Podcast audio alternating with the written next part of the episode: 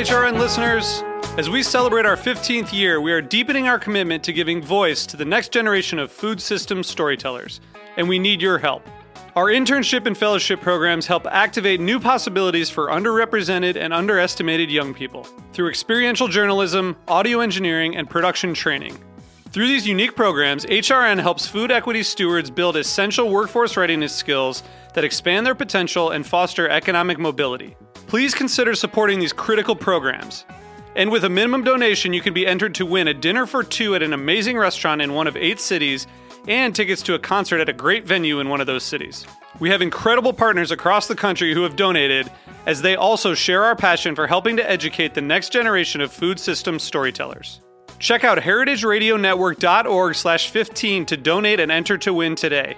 That's heritageradionetwork.org slash 15 to donate and enter to win today. And make sure you donate before March 31st. Thank you. This episode is brought to you by Castor and Pollux, maker of America's number one organic pet food, ORGANIX.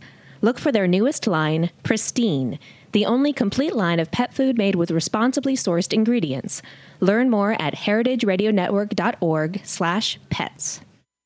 You're listening to Heritage Radio Network. We're a member-supported food radio network broadcasting over 35 weekly shows live from Bushwick, Brooklyn. Join our hosts as they lead you through the world of craft brewing, behind the scenes of the restaurant industry, inside the battle over school food, and beyond. Find us at heritageradionetwork.org.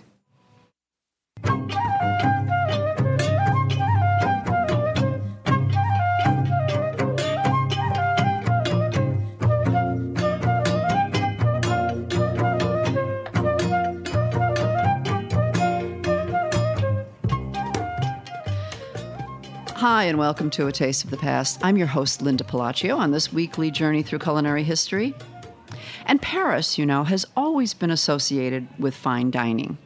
Whether you think of the sidewalk cafes or a smoky bistro and a sultry chanteuse, romance, fine food, even throughout history, there have been monarchs, marriages, murder, intrigue, and fine dining. Whatever the period of time, it is an indisputable fact that Parisians have a long standing love affair with food contagious to anyone who visits. And my guest today, David Downie, definitely caught the bug and dove headfirst into the food and history of Paris. David moved to Paris in the mid 80s and became a travel, food, and arts writer, with features appearing in many of the leading publications such as Gourmet, Saveur, Go and Mio. David divides his time between France and Italy. It's a tough life, but someone has to do it. And David is the author of over a dozen nonfiction books, including Paris, Paris, and A Passion for Paris. His newest book, out next week, is a must for anyone going to Paris and anyone with an interest in food and history.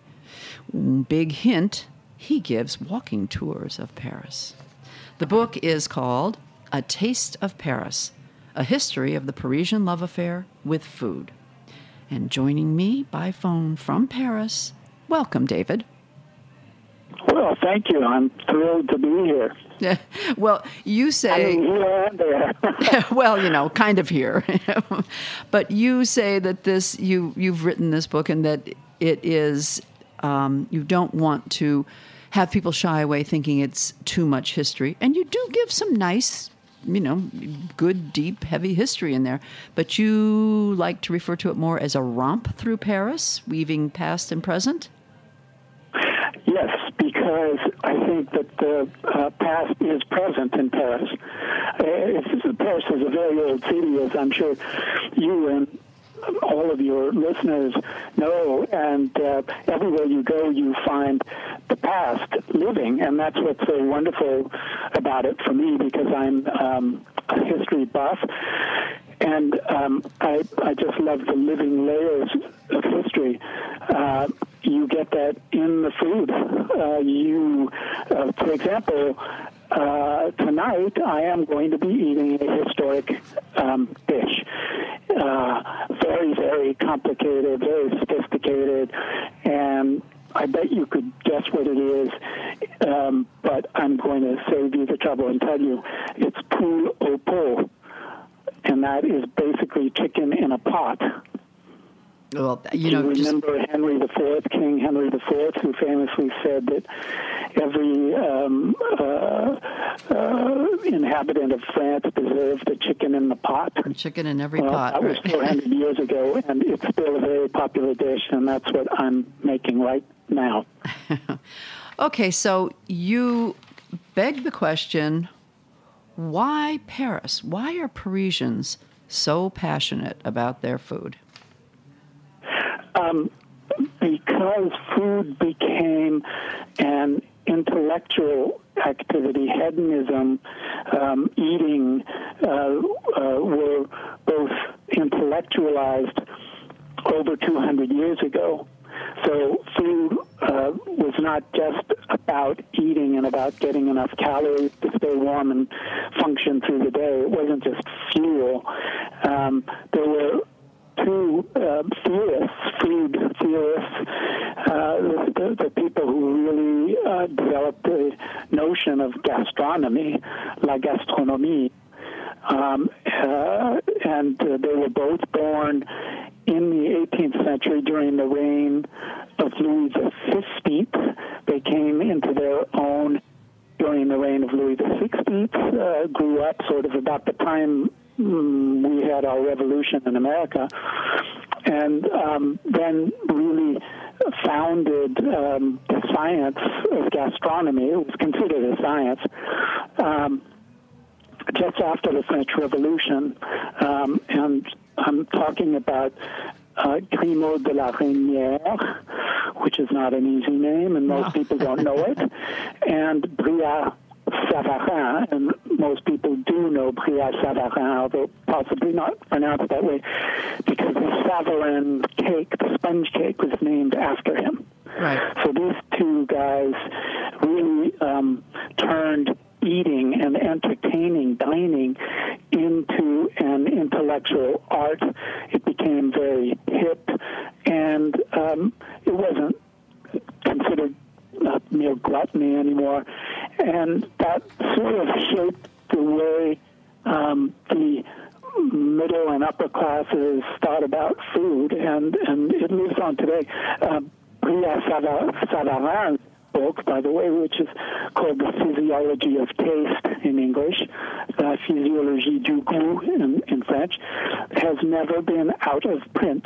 And it was published in the 1820s, and it has never been out of print. All right, and it's a must read for anyone in the in the field of, of food and gastronomy. Truly. I- I would say for anyone, um, period, uh, it's beautifully written. It's fascinating, and one of the things that I like most about it, beyond the the, the, the writing, which is just beautiful, um, is the way uh, this man, Brillat Savarin, um, anticipated and intuited all kinds of things that um, modern science learned decades or a century after he died. Hmm, interesting. And and uh, you speak also of Grimaud de la Reynière, and he in fact was like what we would I guess consider the first restaurant review restaurant critic, restaurant review writer as well. Was he not? Yes, that's right.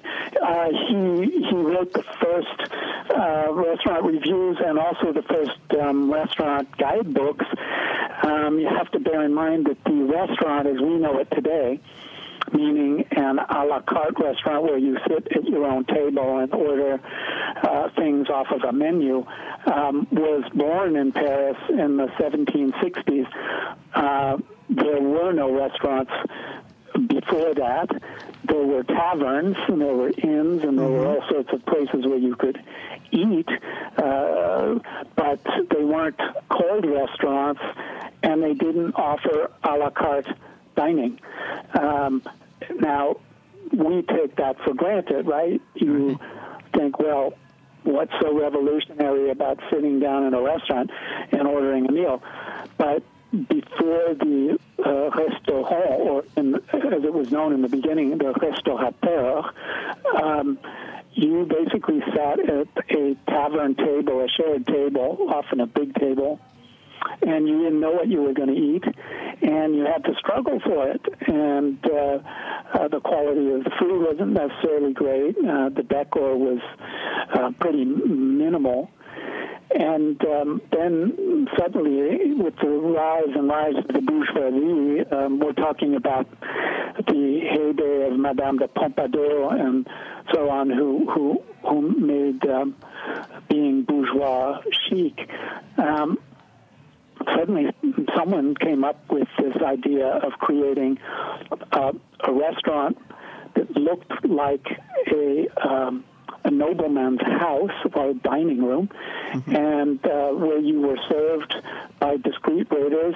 You could sit at your own table, and you had um, a la carte items uh, with a price attached, and this this was all very very uh, new and revolutionary. Right. So, um, uh, Grimaud de la Reynière uh, came along. Uh, he was born about the time the restaurant was born, and um, during the French Revolution and primarily after it, but uh, the, the, revolution extended, the revolutionary period extended from 1789 to 1799. That's 10 years by the time it was over, Grimaud de la Reynière was um, uh, reviewing these restaurants and putting together his first guidebook, which came out in 1802, I believe, the first edition of it. So he was really the forerunner of all restaurant critics and um, and guidebook writers. All right. Well, and it took a while for Americans to catch up, for sure. But interestingly enough, um, just this year, in fact, just a couple of weeks ago, Delmonico's here in New York City celebrated its 180th anniversary. And as the first fine dining restaurant in America, and of course fashioned after the French style, the restaurant, and and uh, you know with with French menus and recipes, and so but it took a good what 80 years after the start of the restaurant in Paris before that happened. So it's it's interesting that it was born and and started in Paris, and it took a while to catch on in other major cities. Um, yes, it but, did. But what? But even before then, we speak. I mean, you you even mentioned in your book that um, for a historical perspective, you don't have to look much further than Rome for the cuisine. Uh, Greeks, Romans. Um, what what do you when do you feel that really the French before being codified in writing for recipes, but when do you feel French cuisine was born?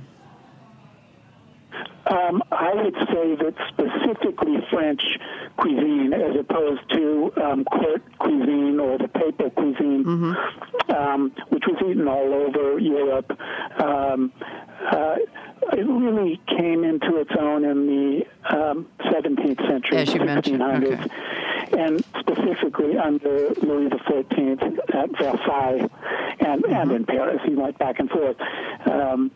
Uh, until the 1680s when he moved out to Versailles permanently. So the, the cradle of French gastronomy is uh, Paris and Versailles. Um, but as you said, the, the, the ancient Roman influence um, is there. The French still eat many ancient Roman specialties without knowing it and uh, others do too. The Italians, obviously, um, and I'll, I'll, I'll toss out just a few of the ones that everyone thinks of and everyone associates with France. Um, escargot. You ever heard of snails? Well, the, the Romans were wild about snails, and they still are. Uh, no one talks about the Italians eating snails um, because the French uh, took over, and I guess escargot sounds better than lumaca, uh, which sounds like a slug, which is exactly the same but it is, right. Italian. Um, how about frog's legs? Well, there's an entire chapter in Apicius's uh, imperial, late imperial era cookbook um, about how to cook frogs. Um, uh, and you know, mustard. Uh, everyone thinks mustard comes from Dijon, right? No, Rome, ancient Rome brought mustard to France.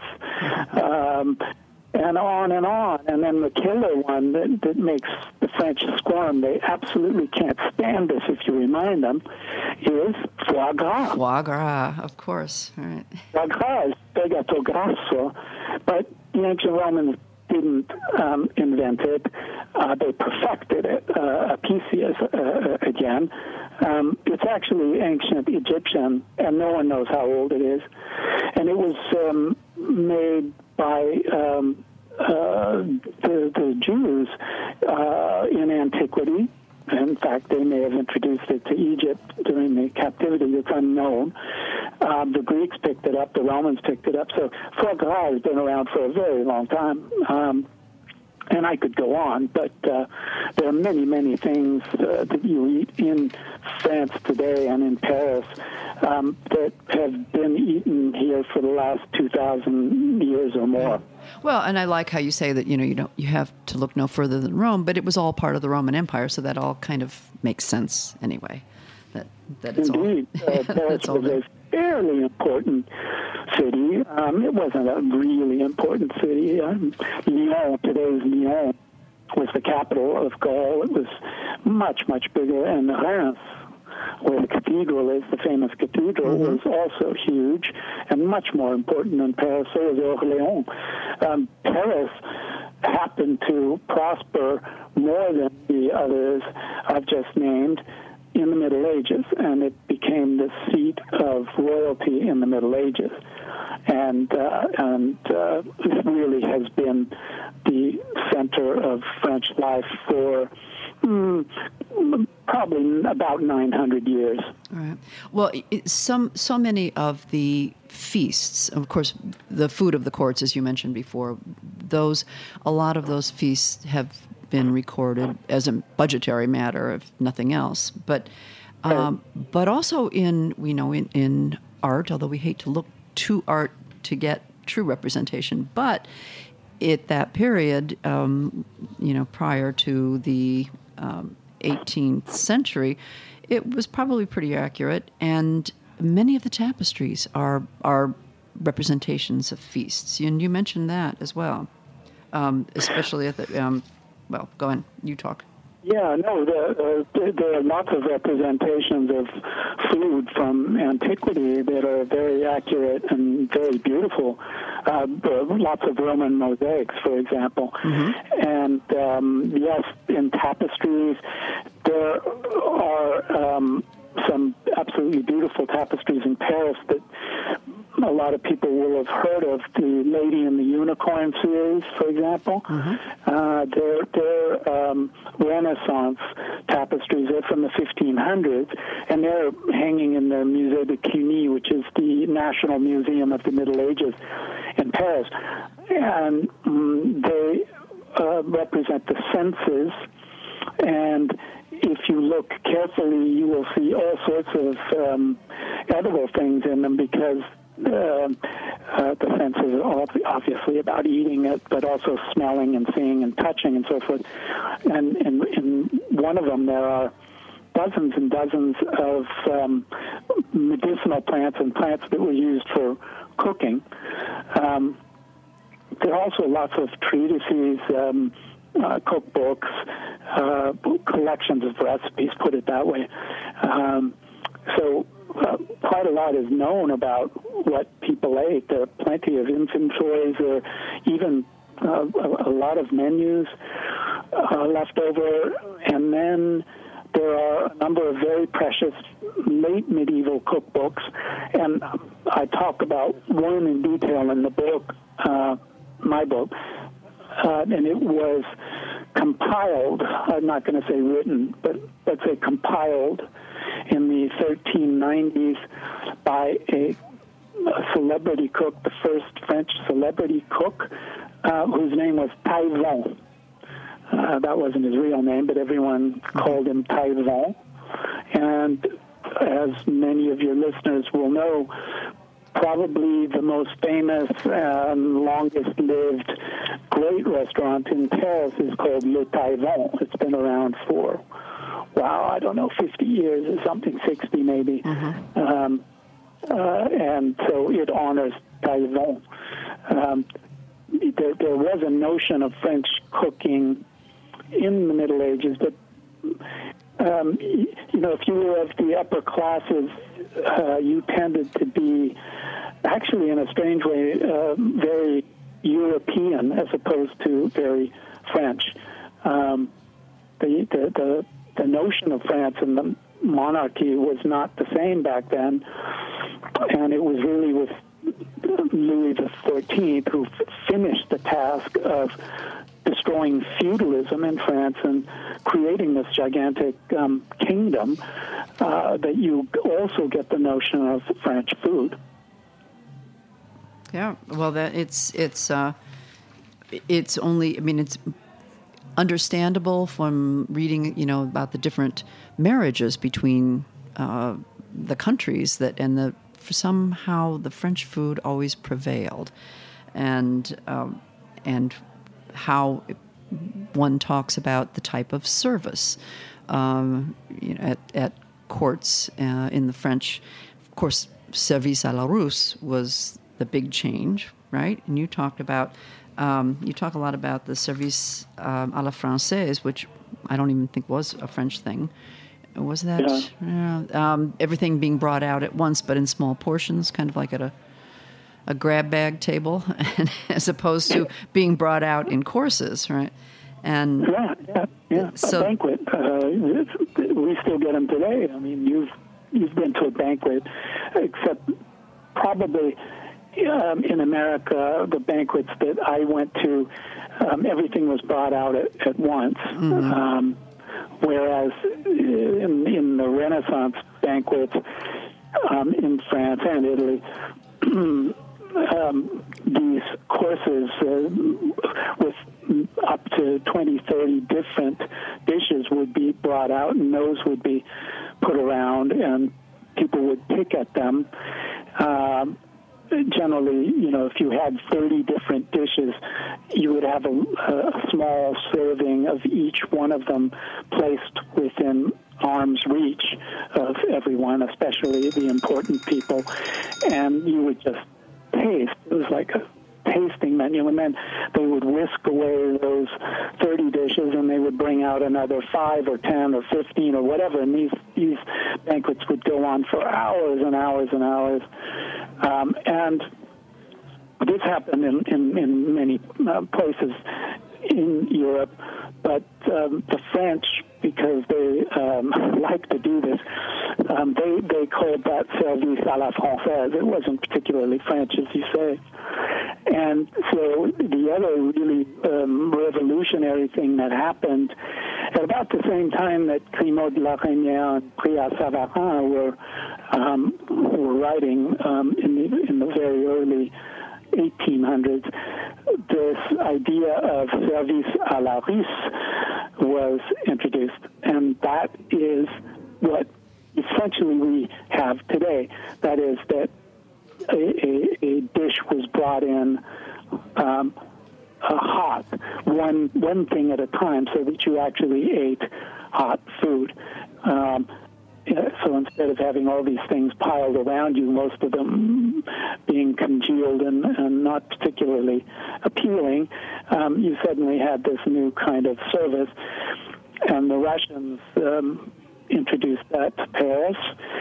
Uh, of course, the French, again, being uh, very proud of French people, um, soon adopted it, and now everyone thinks that that was service à la française. Uh, if you ask right. uh, um, 100 Frenchmen, I would say that 99 of them, if not 100, think that that was French. Right. Well, we have a lot more to talk about in terms of um, fast forwarding to some not so mo- modern, but not present day. And we will do that as soon as we come back from a short break. So stay tuned.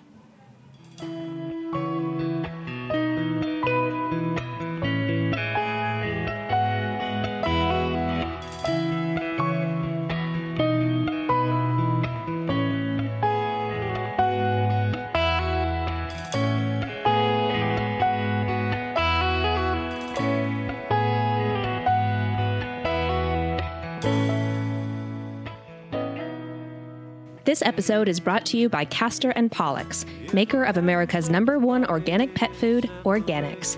You put a lot of care and thought into what you eat. After all, you're a food radio listener. That thoughtfulness goes hand in paw with how you feed your pets. Purposeful pet food doesn't happen by accident. Castor and Pollux scours the earth to carefully select the best organic and responsibly sourced ingredients. New Pristine from Castor and Pollux is the only complete line of pet food made with ingredients that are responsibly raised, caught, or grown. Feed your dog or cat the new standard, like grass fed beef, wild caught fish, and vegetables grown without synthetic fertilizers or chemical pesticides. Pristine from Castor and Pollux. Purposeful pet food. Learn more at heritageradionetwork.org/pets. Hi, we're back, and I'm talking with David Downie. He's the author of a book, actually, to be released next week. Um, I think it's available now if you uh, go online. It's A Taste of Paris A History of the Parisian Love Affair with Food. And, David, you know, it, it, it can be very intimidating for a traveler in Paris. It, it's just part of the sightseeing is going to a market. Everything is so beautifully displayed um, and very particular in terms of um, you know what one should choose.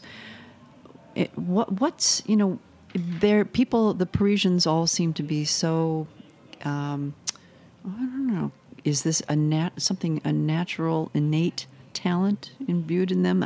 How to choose their food and where to shop for things? What what is it?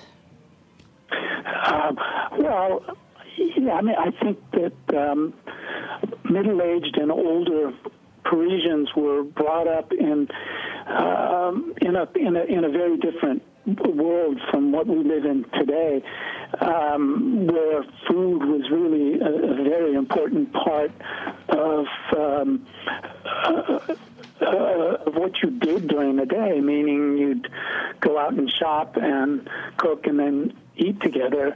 Uh, obviously, most Frenchmen uh, don't know how to boil an egg, and they still don't today. But um, uh, I, you know, food food has always been a big part of the culture here, and I'm not sure if it's um, innate or not, but they, they, they also seem to be pretty good with aesthetics and displaying foods to make them appealing. I mean, uh, don't get me wrong, I love London. I have nothing against the English. But when I go to London and I, I look into shop windows and I see meat piled up in butcher shops, and it's, you know, it's just unappetizing often. Um, Whereas, as you say, if you go into a, a French market, especially um, an open market, uh, each of the uh, stall holders goes out of his way to, to display things in a, a, a you know an attractive way. So it it, it becomes um, a joy to to shop as long as you're not trampled to death. I mean, outdoor markets can get very um, lively. Uh, the one I go to twice a week to get almost everything uh, I, I cook um, is on the Boulevard Richard Lenoir. It's right near the Bastille, the Place de la Bastille. And, um, you know, you find the most incredible produce, uh, uh, some direct producers, growers of food, including organic uh, produce, and um, great uh, fishmongers stalls.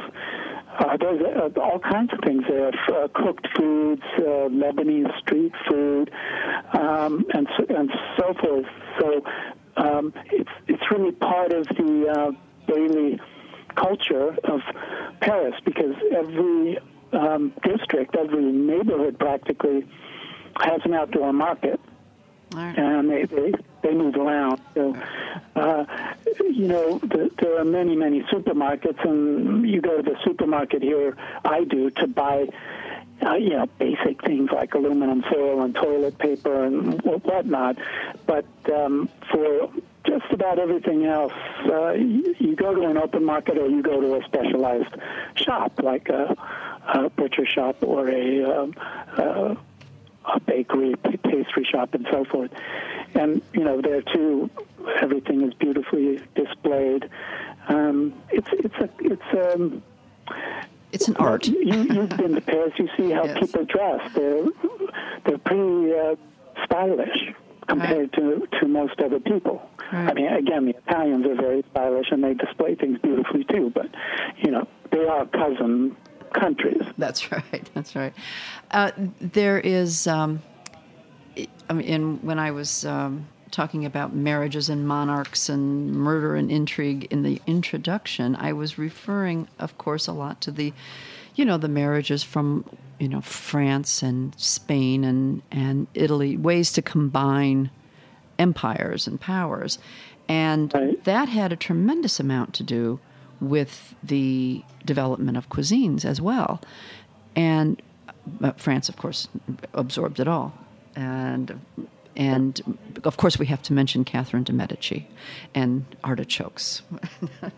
It's just one yeah, of my favorite stories. Well, everyone knows that artichokes are the uh, one of the great aphrodisiacs, right? Right.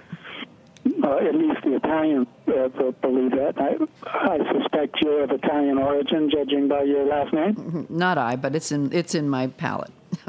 oh, okay, all right. Well, my my mother is actually Italian, so I grew up um, eating lots of Italian food. Uh, artichokes, again, another specialty of ancient Rome, but not native to Italy. Uh, artichokes are native to North Africa, believe it or not, and they were brought over by the Romans uh, over 2,000 years ago and coddled and developed. And um, uh, Caterina de' Medici, uh, who was a Florentine noblewoman. Actually, she was a noble. She was, well, the Medici were not noble at that time, but they were later. Um, she uh, was married off to Henry II, King Henry II. he wasn't a king at the time. He wasn't even supposed to become a king because he was a younger son. Uh, but she was uh, shipped up to Paris, and um, her uh, husband became King Henry II. So um, Caterina de' Medici, or Catherine de' Medicis, if you prefer, um, uh, brought all sorts of things up from Florence. Um, it is said that she introduced the fork to France. The historical record suggests that the fork had actually been brought up a lot earlier than that under Charles V in the 1300s, although it was not adopted and it was just used for serving purposes. Um, she uh, she loved uh, marzipan and artichokes and all sorts of things uh, that the French hadn't been eating up to then, and um, uh, she also insisted on um, the Italian Renaissance table manners and what the French then call the art la table, which means beautiful dishes and um, flatware, uh, that that kind of thing, ceramic dishes and so forth. Um, so she's credited with um, certainly enlivening and uh, modernizing French food. But as you know from having read my book, the, the story is more complicated because that process of the uh, Italianization of French medieval cooking actually started before that. It started around the year 1500 when a, a very famous Italian cookbook was translated from Latin and Italian into French and uh, uh, was adopted all over France. Um, that that was a, a, cookbook with a real mouthful for a title, um, De Honesta Voluptate, which basically means um, honest, wholesome voluptuousness. It was actually and, health, and it was a uh, health uh, recipes, a health book as well. By, uh, Platina. The recipes were actually by uh, an Italian cook. He may have been an Italian Swiss. It's not known. um, named uh, Maestro or Mastro Martino. And so these recipes were uh, much better crafted and much more uh, useful and digestible than the um, most of the French um, medieval repertoire, and so they were adopted widely. Um, there was yet another influence that was before Caterina de Medici, and that was King Francis I of France, um, Francois Ier, who went down to Italy over and over and fought in Italian campaigns and loved Italian food and loved Italian culture. And he is the one who brought, among many, many others, um, Leonardo da Vinci back up to France um, to help with uh, military planning and also to uh, improve the state of the arts because France was stuck in the Middle Ages in many, many ways.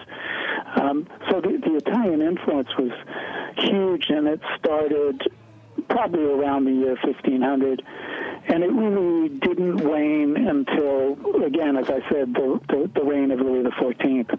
Right. Well, in reading your book, and, and I encourage people to, who are going to Paris or who have been or who just love to read about great places with great food, it um, I have learned locations of things that, of course, you know, that are historical um, places that I, I, would never have known about and did not know when I was there. Time for another trip. Um, one in particular was the Bibliothèque Mazarin, which you used, I'm sure, for a lot of your research. Yes, um, and, and again, there's an interesting link to Italy. Uh, the Bibliothèque Mazarine is named for Mazarin, whose real name was Mazzarino. He was Italian. And uh, he ran France uh, for a, very long time. And anyone who's read uh, Three Musketeers or 20 years after, you know, the, the sequel to the Three Musketeers will remember uh, Mazarin because he's decried as this Italian who uh, is running the country, and he's he's really villainous in the book. In fact, he, he may have been villainous. Um, I don't know. I don't want to defend him, but he may have been um, Louis XIV's genetic father, among other things. Uh, he created this um, college, and uh, it was called. Uh, uh, it's that beautiful building on the Seine where the Pont des Arts is, and it houses the French Academy and the French Institute. Um, basically the language police, and uh, the Bibliothèque Mazarin, which is the, the Mazarin Library, which happens to have a uh, a copy, one of the, uh, one, one of the original um, copies of Taillevent. And I say copy because they were all copied by hand, so uh-huh. it's a it's a manuscript and I, it's in the reserve of reserves. It's practically impossible to to see it, but I managed after months and months of pleading with them, and they brought it out. So I was very excited to see that, and um, and lots and lots of other historic cookbooks and food, you know, books about food. So yeah, it's a fabulous. Um, place. So a real treasure trove for um, gastronomes. Uh, uh, so many and so many pieces of history. I learned that were, you kind of filled the gaps in there for me in, in so many and explained so many of the, uh, uh you know, the the trans the uh, transfers of, of power and what was going on, and it was very very intriguing for me. And then of course you get to the the other senses wine, food, and sex, as you refer to it, the Holy Trinity, which I thought was brilliant. Um, what, of course, Paris is known for this too, as I mentioned, the, you know, the sidewalk cafes or the smoky bistros, and and it's just all part of the whole Parisian intrigue. You know, the the food, wine, and romance.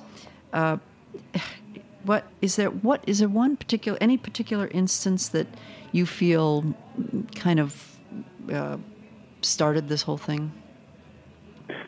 Um, well yeah i mean i think that the the association of food and romance or sex, uh, to, to be more straightforward, be, began during the Regency um, after the death of Louis XIII, and Louis XV was very young, um, so his uh, great uncle ran the, the realm, uh, Philippe d'Orléans, who who owned the um, Palais Royal that we all know about, and he he sort of initiated these intimate dinners that, that you know the sort of um, orgies of food and, and debauchery and sex. In fact, the word roué that we still use in English for someone who's really debauched um, came from the Palais Royal and, and the people, the partiers who went to his dinner parties.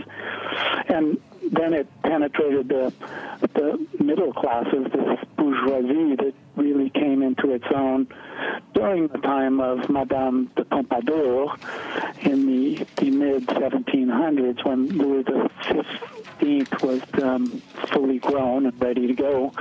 He became a great hedonist and ate immense amounts of food and galloped around and slept with countless mistresses. Um, and it sort of got into the French blood. And then in the 19th century, with the rise and rise of the bourgeoisie, when uh, Paris really became the capital of the civilized world, at least the Western world, um, the, the, the restaurant was one of the places where you would uh, take your mistress. Um, you know, didn't go the other way most of the time. It was almost always men taking their uh, lady friends to restaurants that had special private um, rooms.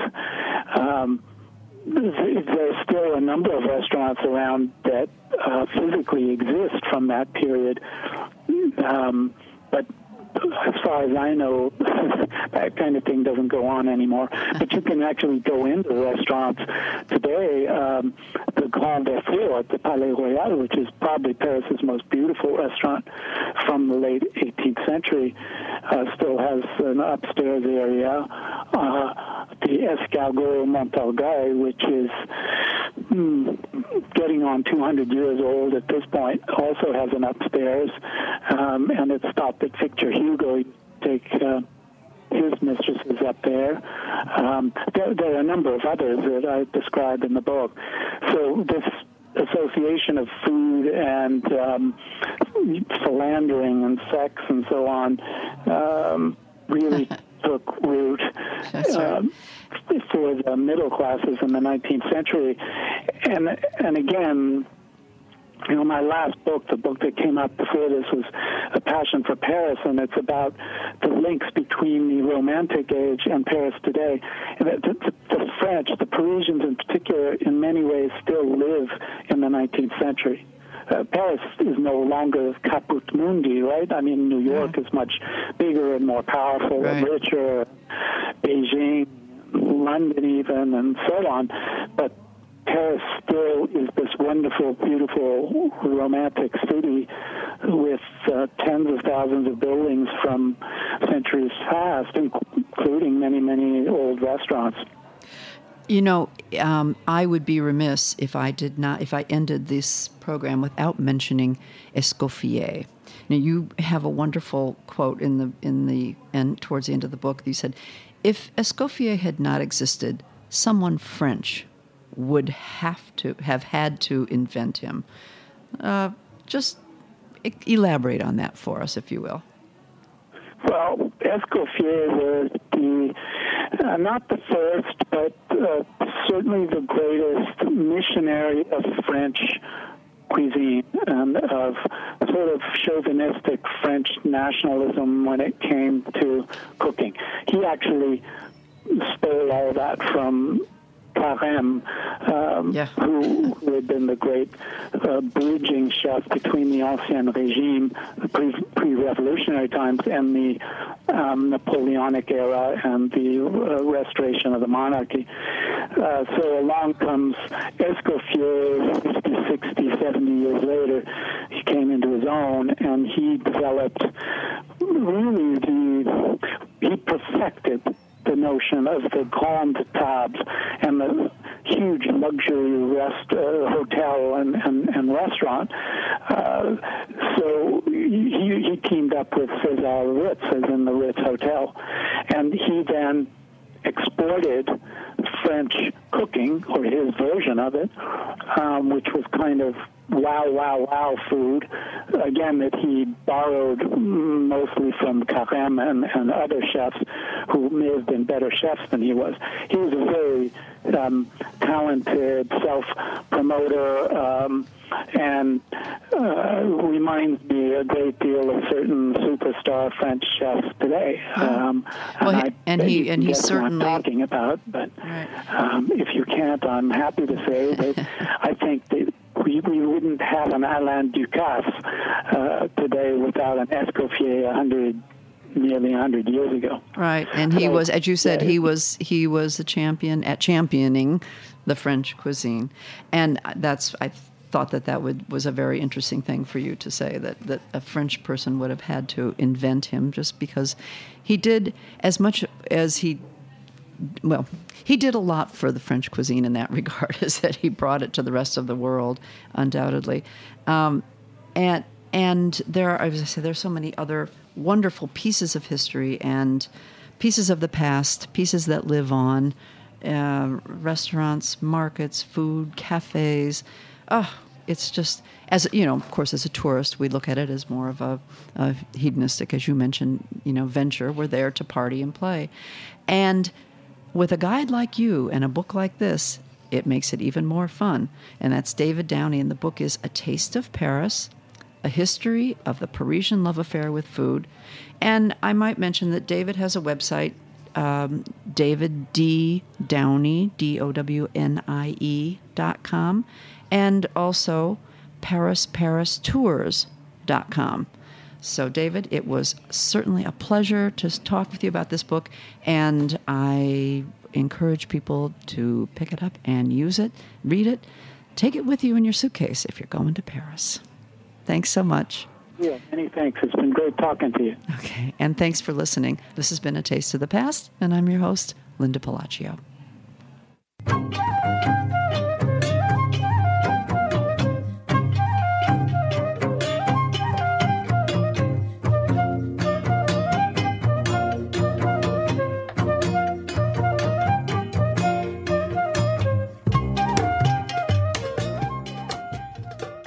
For listening to Heritage Radio Network, food radio supported by you.